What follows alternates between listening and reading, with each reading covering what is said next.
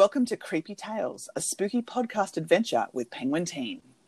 I'm your host, Felicity, and for five episodes, we've invited some of Penguin Teen's most beloved authors to take a walk on the wild side, go down a darkened road, light up their pumpkin carving, and get creepy with us. We've challenged our authors to write a 500 word creepy tale with our first author, Natalie Mae, whose debut fantasy novel, The Kinder Poison, People magazine called a delicious high stakes adventure. She'll be then followed by Katie Alender, author of The Companion, as well as Bad Girls Don't Die, Famous Last Words, and The Dead Girls of Hysteria Hall. And to complete the story, Krystal Sutherland, author of a semi-definitive list of worst nightmares, and the recently adapted to film Chemical Hearts, and the highly anticipated 2021 release House of Hollow. Hello, ladies. Hi. Hello. Hello. Uh, I love the cheeriness is going to change rapidly as we get into the next section. Lulling you into a false sense of security. I love it.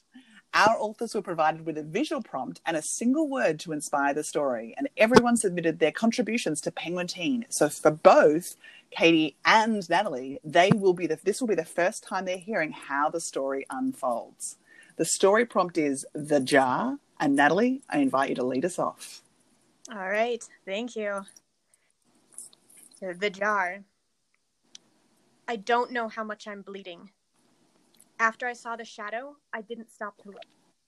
The forest flashes past as I run, bone white trunks turned blue by the moonlight, gnarled branches snagging my long hair, my coat. Snow crunches, I nearly slip again. Everything here grabs at me, tries to pull me back to the cabin. My hand throbs from where I sliced it, jumping down from the attic. But I only clench it harder around the treasure in my grip two years of studying the abandoned cabin, marking the strange disappearances that have happened around it, guessing, wrongly, until tonight, which constellations had to be in the sky to make the jar appear, it's finally paid off. They say the jar's magic can make anyone love you. They say it can destroy the world.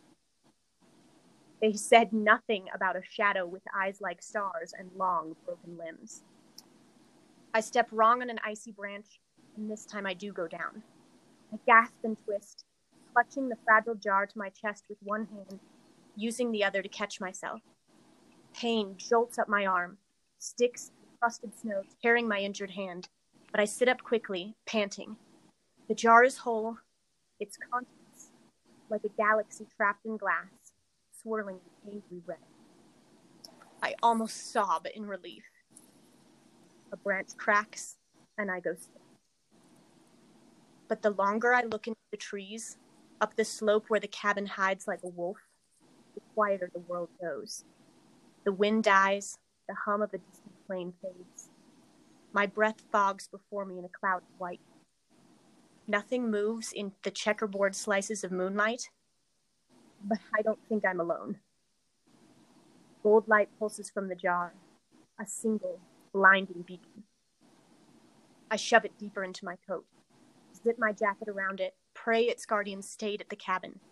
I am so close to having everything I've ever wanted a fresh start with my mother, freedom from my father's expectations, a best friend who forgives me, a boyfriend who doesn't ask me to say things I don't feel.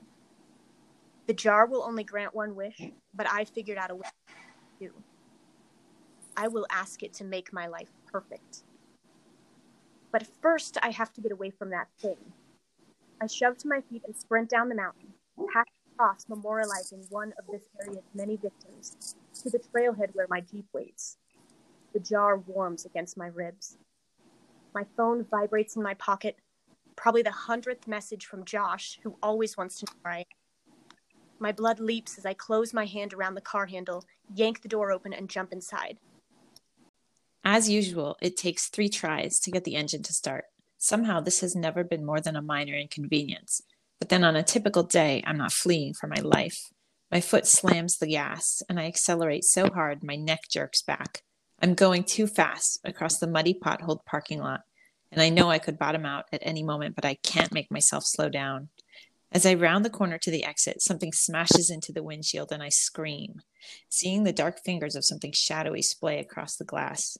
For a moment, I'm sure it's got me. The thing, the beast, whatever it is. But then in my side mirror, I see the branches of a tree shuddering behind the car. It was just a low hanging branch. I sideswiped it, that's all. The relief is so bright and raw that I burst out laughing. But that ends quickly, because as I laugh, the balmy warmth of the jar blazes red hot, making me gasp. I suck my rib cage away from the heat and steer with one hand, reaching the other into my jacket to fish for the smooth glass. My fingers delicately lifted out. It's actually radiating heat at this point, like it's been in the oven. And as I struggle to slide it into the cup holder, my phone rings again. The vibration startles me, and the jar tumbles to the floor below my feet. Okay, whatever. It's actually fine down there. I hold it in place with my left shoe and navigate the recent calls list, pressing Josh's name. Wow, okay, he says, not even a hello. Do you care to explain? Nope, I do not. Admit nothing. Explain what? You said you were going to be home. Did I? Even his breathing sounds pissed off. Yeah, I said, hey, it's your birthday. What should we do? And you said, I'll just hang at home and take it easy. So I show up and at my house? I ask, bristling. You went to my house? No, at Disney World. Yeah, I'm at your house. You're not here. Well, obviously. I can hear the realization dawning on him. What, you're mad? I said I wanted to be alone. Nobody wants to be alone on their birthday. Well, they might, Josh. They have an ancient force to kidnap from its murderous guardian. Something came up, okay? I just had to run an errand. I'll be home soon. How soon? He tries to sound aloof and a little mean. I might have plans. Oh, please, I say and hang up. If I weren't about to absolutely fix everything wrong with my life, I would highly consider being single. I pull the jar into my lap and it suddenly glows as bright as daylight, a shock of white blue, as if a hundred paparazzi just took flash photos at the same time. I yelp, momentarily blinded, and in that moment my car hits something in the road. It reverberates against the front bumper with a slam. My heart, already pounding, skips several beats and a fresh river of adrenaline washes through me. Too shocked to drive, I pull off to the side of the road and shift into park. In my lap, the jar pulses as innocently as a goldfish. Not worth it, I say to it. You are so not worth it. But it is. It's totally going to be worth it. When I can breathe again and the green flashes disappear from my vision, I shift back into drive. But nothing happens. And then I hear it from the roof. Scritch, scritch, scritch. The Jeep won't start.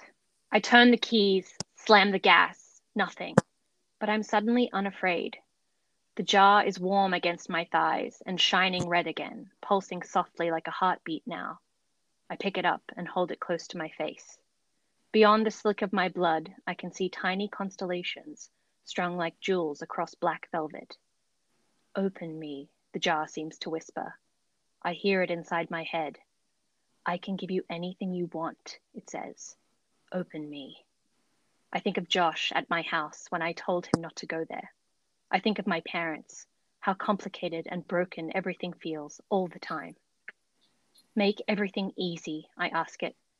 Make everything perfect. Take all of this away. The jar is beating in time with my heart, faster and faster.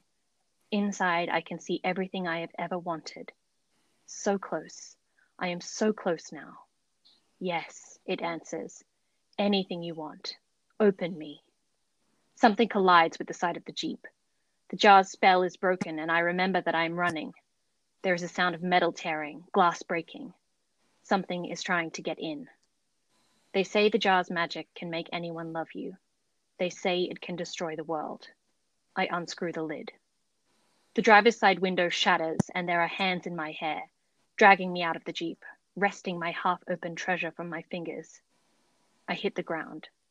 White spots explode behind my eyelids. There are two bright eyes hovering over me. As I watch, the shadow creature that guards the jar begins to change. It is no longer a mass of broken limbs, but a woman made of stars and darkness. I recognize her. She is one of the people who went missing here. I saw her photograph on the cross I ran past. She is screwing the lid back on the jar, but some of its contents has spilled onto her hands. Do you see now? She asks me in a low voice. Do you understand now? I do see. I do understand. It is eating her, liquefying her. It is acid and fire. It is pestilence. It is death. I watch as it feeds on her and feeds on her until she is gone. The jar drops into the snow, silent. My phone vibrates in my pocket. Josh calling me again. I take it out and look at his face until the screen goes black. I know, somehow, that this will be the last time I see him. I press the phone to my chest, then turn it off and throw it into the forest. I hope he doesn't follow me here. My mother, my father, my friends. I hope nobody comes looking for me. Because I know now what I have seen, and I know what I have to do. I pick up the jar from where it fell. I can feel its fury in my fingertips. It howls against my skin. It screams inside my head, Let me out! Let me out! Let me out! I don't listen. I carry it back to the cabin through the snow. I don't feel the cold anymore. I move slowly so I will not slip, so I will not drop it. In the room, in the dark, I put it back where I found it. Then I sink into the shadows and take my place with the others. The others who came here looking for a miracle and discovered that what lives inside the jar can never be allowed out. I watch the jar. It watches me back. I am its guardian now.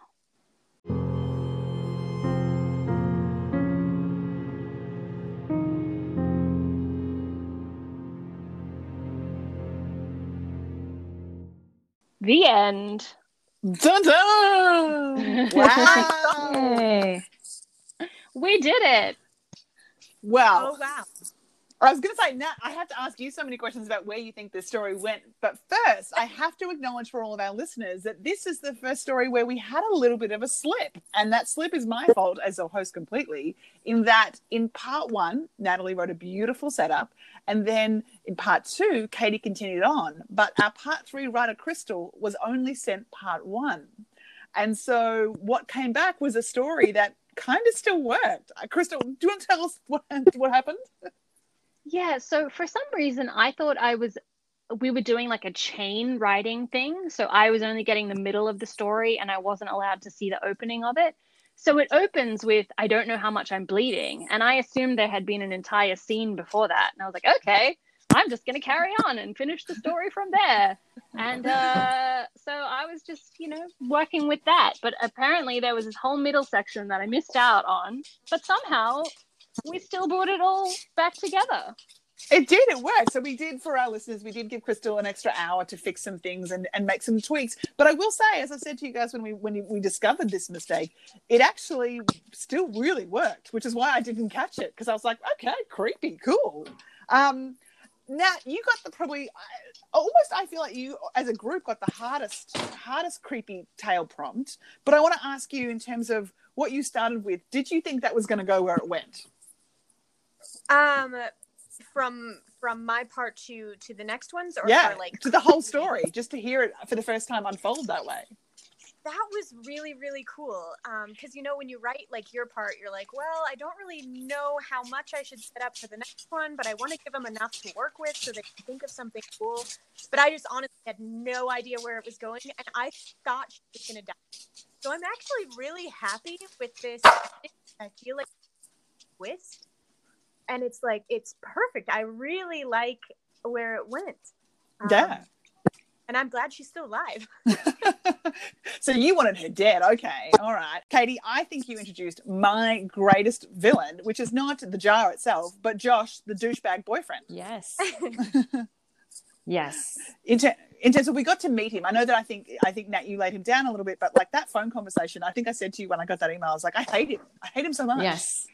Yeah. Well, you know, bad boyfriends are part of the horror of life that people have to deal with. So Josh is uh Josh is out. Out bad guy. hmm And did you, from what Nat had put out in terms of, the, did you kind of, were you wanting to get her, like, did you, where did you see her going? Because obviously she got to the car and she got away a little bit, and I was like, oh, where's she going to go? Well, you know, it's funny because what I sort of thought, and I didn't, I didn't put it in because I didn't want to like make it too much of a gimmick. Was like this is kind of like your birthday wish, and it just happens to be like very hard to get an actual birthday wish. Um, I thought she was just going to try to go somewhere quiet and and make her wish and try to perfect her life. Um, but obviously, that didn't work for her. yes, because Krystal stepped in and made it like pest- pestilence came along and like death. That's all right. Yes. Some people want that for their birthday.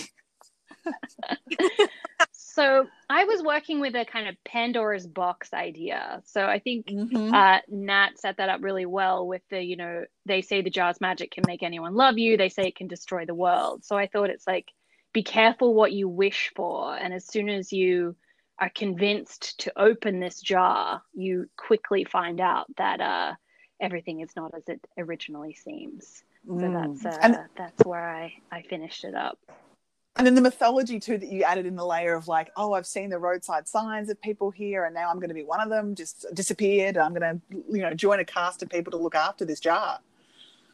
Yeah, there are so many clues in the in the first and and and second one that I didn't get to read, but so many clues in the first section about you know there are people who are missing, and I'm really curious, Nat, like what were you thinking with the the missing people and the the constellations that she has to get right to find this jar? Um, I wasn't entirely sure. Like I said, I'm really happy with the the direction you went with it. I think I kind of saw her like making this wish, but then it backfiring on her, or like pulling her into the jar, or something like that. Um, where you know this wish obviously is going to go wrong because it's horror. Um, so yeah, I kind of just saw her vanishing, just like these other people who had foolishly tried to make wishes. Yes, that was going to be my that was my other option was uh to have her open the jar and then get sucked into the jar and Anyone who- Ooh. Yeah, anyone who opens the jar lives in the jar. Jeez. Yeah. I love that all three of you are like, yes, yes. which is- Yes. we're, we're, we're learning your horror tendencies, your creepy tale tendencies. And I guess for all of you, I suppose probably Katie, up until now, you've probably been the one who's been writing most in this genre and style of creepy horror, atmospheric, moody stuff. Was it, do you think it was easier for you or? Um, it was really fun. Uh, it was interesting because I I've never written uh, present tense, so that's a little different from my usual Mhm. styles. So that was kind of fun. But I really love doing stuff like this with parameters because I think, you know, I can sit and look at my work in progress for a regular book for like three weeks and not have any ideas. And then this, as soon as someone's like, here's sort of what you're writing, then the ideas just sort of pour out, which is really fun as a writer. Mm. Mm-hmm, mm-hmm. Well, and I think for Nat, you're running fantasy and everything as well, and you probably have, in a way, the harder start because you've got to kick it all off and set up this world. Was it a challenge or was it just fun? Um, it was kind of both. So I'll admit, like, first got the prompt, like I got the email and I just saw the jar, and then I started watching Halloween Wars on TV, which is like this competition, and I started thinking about like jars. So I originally thought about like the jars, those creepy animals in them, and like preserved things, and I was like, ooh, I'm gonna start it in this room of like pre- preservation jars, and it's gonna be like this saw setup where she has to get out or she becomes part of the thing. And then I opened the picture later and I was like, oh, that is not the my entire. But I was like, I can work with like it's really pretty. Like I wanted to write like this fantasy romance about this galaxy in a jar, um, but I was like, I think I can do this like creepy thing with this pretty jar. Um, and that me think about the wish, and I was like, well, wishes can go really wrong. Um, Mhm.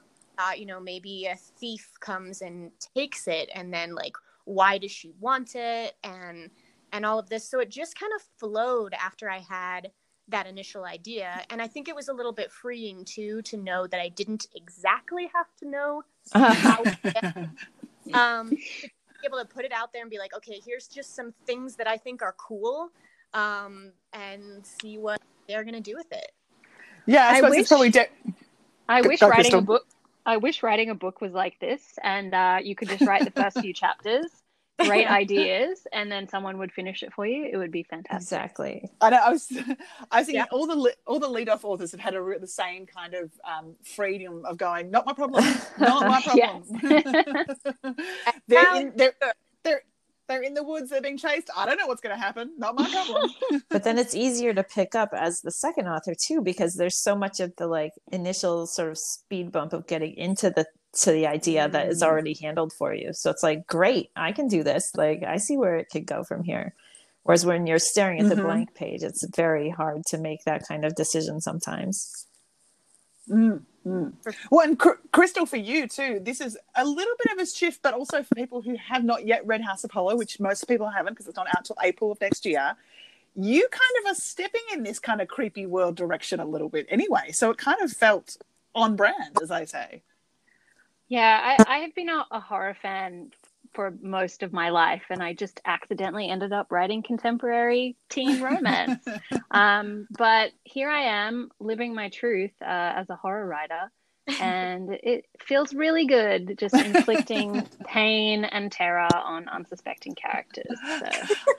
I love the way you say you you all sort of say that with such upbeat optimism of like, yeah, it was great to really hurt these people. Yeah. Something strangely satisfying about it. Well, thank you so much, all of you, Natalie, Katie, Krystal. It was really uh, the jar was definitely something I'm never going to open again. that was amazing. And so tomorrow's authors joining us for their creepy tales will be Kate Alice Marshall, Laura Beth Johnson, and writing duo Emily Wibberley and Austin Siegemund-Broka. Be sure to read with the lights on. Until then.